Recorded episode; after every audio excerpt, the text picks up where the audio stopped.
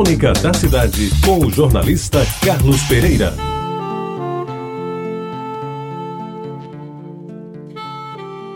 Amigos ouvintes da Retabajara, as águas estiveram presentes em momentos importantes da minha vida, sobretudo na infância, adolescência. De vez em quando puxo pela memória e lá estão elas molhando lembrança de tempos idos. O banho de bica na chuva de abril, a água friinha caindo do céu e descendo pelas biqueiras dos telhados, a água quase gelada que saía da cacimba de seu Cirilo na Rua do Meio, um dos banhos mais gostosos daquele tempo, tomado ainda com corpo quente, depois da pelada com bola de meia disputada no sítio do seu Agildo. Dos poços da matança pouco me ocupo, porque o medo de mergulhar era maior que a vontade de cair dentro deles.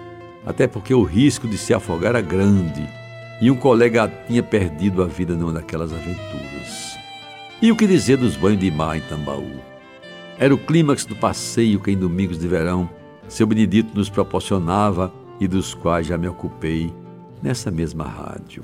A viagem de bonde começava pelo circular Trincheiras e acabava na linha de Tambaú, com o bonde parando no lado do Elite e virando os bancos na viagem de volta. O pacote se completava com o aluguel do calção de nylon no Tambaú Hotel e uma câmara de ar, cujo perigo estava no enorme pito que de vez em quando achava de se meter entre as pernas da gente. Diga-se de passagem que o banho não era propriamente de mar, mas de água com areia, porque aí também o medo de se afogar só levava a água até o pescoço. E não posso esquecer os banhos que um chafariz proporcionava aos moleques de Jaguaribe dos anos 40 e 50 do século passado. O chafariz ficava na Rua da Concórdia, hoje senador João Lira, próximo à Vasta da Gama em frente à casa do meu tio Tonho, cujos filhos moravam com o pai e a madrasta, Dona Dina, a primeira mulher, tia Chiquinha, tinha morrido de parto.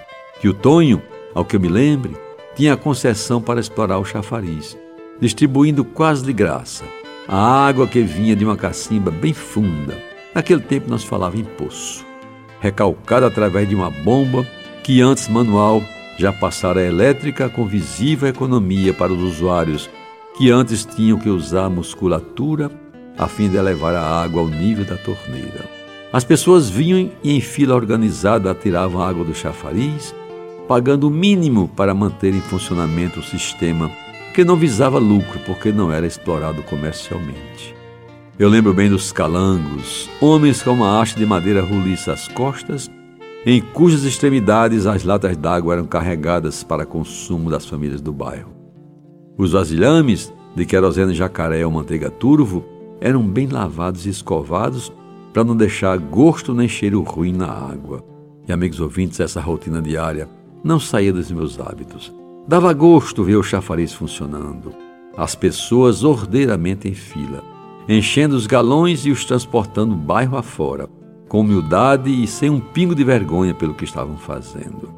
E ali, ao pé do chafariz, além dos banhos que a gente tomava com a sua água fria e limpa.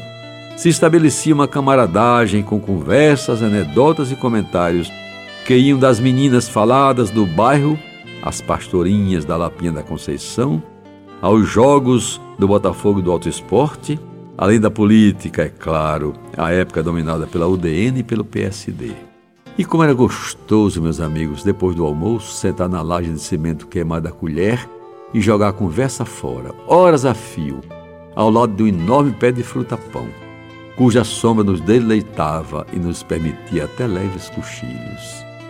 Ah, meus amigos, ah, amigos ouvintes, o chafariz da Rua da Concórdia, coisas de mim, menino de um tempo que se foi, mas que deixou saudades para sempre.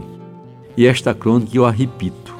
Eu já li esta crônica este ano aqui na Tabajara mas hoje eu a repito para homenagear a minha prima Iraci, filha de tio Tonho, filha de tia Chiquinha, que era uma daquelas que estavam sempre à beira do chafariz da Rua da Concórdia.